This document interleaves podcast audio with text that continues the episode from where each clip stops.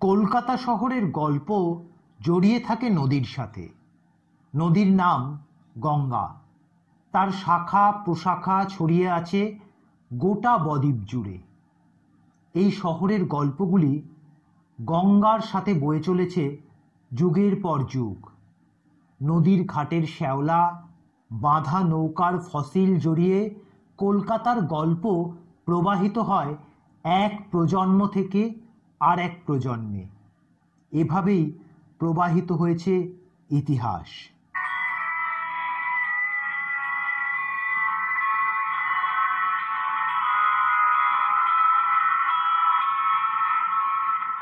Voice of story চ্যানেলে আজ শুনছেন তিলোত্তমা কলকাতার টালিগঞ্জ অঞ্চলের গড়ে ওঠার গল্প।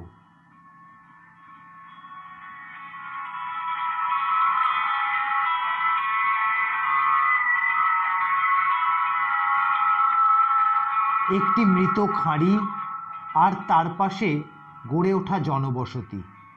এক সময়ের গঞ্জ থেকে আজকের হালফিলের সিনেমা পাড়া।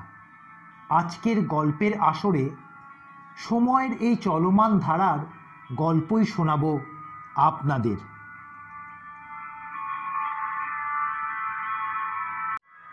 কলকাতার দক্ষিণে আদি গঙ্গার ধারে একটি জনপদ। আধুনিক অট্টালিকায় ঘেরা এই জনপদ একসময় ছিল একটি ছোট্ট গ্রাম। এলাকার আজকের নাম টালিগঞ্জ। কলকাতার দক্ষিণের এই অংশকে জড়িয়ে রেখেছে ইতিহাস। ইতিহাসের সঙ্গে মিশেছে স্থানীয় বেশ কিছু উপকথা। টালি নালা নামটির সঙ্গে আপনারা অনেকেই পরিচিত। বিশেষত যারা কলকাতায় থাকেন বা কোনো সময় থাকতেন এই শহরে, একটি মৃত নদী বা নদীর একটি মৃত শাখা।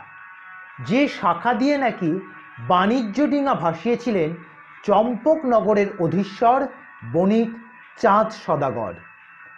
এলাকার বরিষ্ঠরা অনেকেই বলেন একসময় নিয়মিত নৌকা চলাচল করত এই জলপথ দিয়ে। আদি গঙ্গার এই প্রবাহ টালি নালা ছাড়াও আরও দুটি নামে পরিচিত ছিল, গোবিন্দপুর খাঁড়ি বা সুরামানের খাঁড়ি। যদিও গোবিন্দপুর খাঁড়ি এবং সুরামানের খাঁড়ি নাম দুটি সময়ের সঙ্গেই মিলিয়ে গেছে। এই নামের পিছনেও আছে ইতিহাস, সেই ইতিহাসে পরে আসছি। জানা যাচ্ছে একসময় এই টালি নালা ছিল হুগলি নদীর মূল ধারা। কিন্তু সতেরো শতাব্দীর পরের সময় থেকে ক্রমে তা শুকিয়ে যেতে থাকে। অতীতে আদিগঙ্গা কালীঘাট বারুইপুর হয়ে মগরা বা আজকের মগরাহাট হয়ে সমুদ্রে মিশত। গৌড়ের রাজা হোসেন শাহ। সময়টা চোদ্দোশো পঁচানব্বই ছিয়ানব্বই সাল।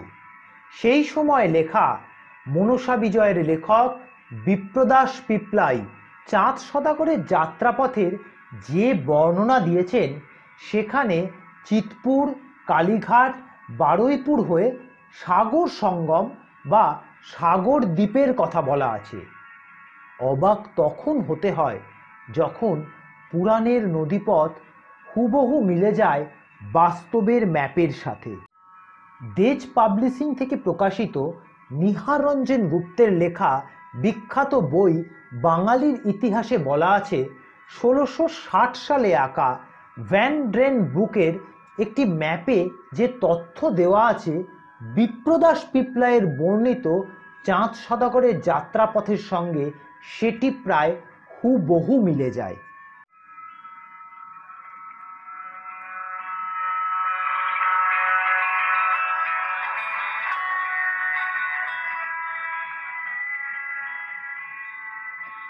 কীভাবে শুকিয়ে গেল আদিগঙ্গা? আদিগঙ্গার ধারাটি শুকিয়ে যাওয়ার কারণ হিসাবে দুটি তথ্য পাওয়া যায়। প্রথমত, আদিগঙ্গা যেখানে গঙ্গা থেকে বিচ্ছিন্ন হয়, সেখানে গঙ্গা ও সরস্বতী নদীর জোয়ারের জলে পুষ্ট একটি খাঁড়ি ছিল। কিন্তু জাহাজ চলাচলের সুবিধার জন্য ওলন্দাজ নাবিকরা খাঁড়িটিকে বিভক্ত করে দিয়েছিল। অপর একটি ধারণা পাওয়া যায় যে আদি গঙ্গার এই ধারাটি প্রাকৃতিক কারণেই শুকিয়ে যায়। কলকাতার ভারতী বুক স্টল থেকে প্রকাশিত দিলীপ কুমার বন্দ্যোপাধ্যায়ের বাংলার নদী বইটি থেকে জানা যায় আরেকটি তথ্য। এই ধারাটি সরস্বতীর নিম্ন প্রবাহের সঙ্গে যুক্ত করা হয়, যাতে জাহাজ চলাচলের সুবিধা হয়। সময়টি আলিবর্দি খানের রাজত্বের সমসাময়িক। টালি নালার একটি বিশেষ বৈশিষ্ট্য আছে। আগেই বলা হয়েছে, এই খাঁড়ির নাম ছিল গোবিন্দপুর খাঁড়ি। সতেরোশো সতেরো সালের আশেপাশে কোনো এক সময় এডওয়ার্ড স্যারমন নামের এক সাহেব এই খাঁড়িটিকে সংস্কার করেন। তার নামেই এই খাঁড়িটির নাম হয় স্যারমনের খাঁড়ি বা সুরামানের খাঁড়ি। এরপর সতেরোশো তিয়াত্তর সালে কাজ শুরু করেন টলি সাহেব। তিনি এই খালিটিকে সংস্কার করে সতেরোশো পঁচাত্তর সালে বিদ্যাধরী নদীর সঙ্গে যোগ করেন। উইলিয়াম টলির নাম অনুসারে তখন থেকে এই খাঁড়ির নাম হয় টলির নালা বা টালি নালা। তবে টলি সাহেবের নামে বিখ্যাত হওয়া খাল থেকেই এলাকার নাম টালিগঞ্জ হয়েছে, এমন তথ্যে আংশিক সত্যতা থাকলেও পুরোপুরি সত্যি খুঁজতে আমাদের আরও একটু গভীরে যাওয়া দরকার।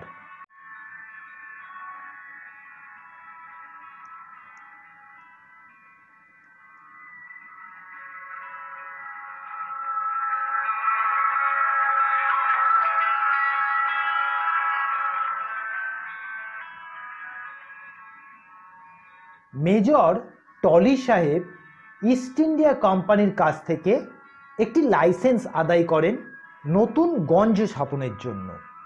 গঞ্জ বা বাজার স্থাপন করে সেখান থেকে খাজনা তোলার ব্যবসা করাই ছিল সাহেবের উদ্দেশ্য। টলি সাহেবের এই গঞ্জের নাম টলিগঞ্জ থেকে টালিগঞ্জ নামে পরিচিত হয়। বর্তমানে একাধিক স্টুডিও থাকায় এই এলাকাকে সিনেমা পাড়াও বলা হয়, যার পোশাকি নাম টলিউড। বাংলা চলচ্চিত্রের আঁতুর ঘর বলা হয় টালিগঞ্জকে। টালিগঞ্জের ইতিহাস এখানেই শেষ নয়। এই অঞ্চলের আনাচে কানাচে ছড়িয়ে আছে অতীতের গল্প। পুরনো মন্দির, মসজিদ, ঘাট, শ্মশানের মধ্যে আজও বেঁচে আছে সময়, যা কখনো জেগে ওঠে ধুলোর আস্তরণ সরিয়ে আজকের ব্যস্ত জনপদের মধ্যে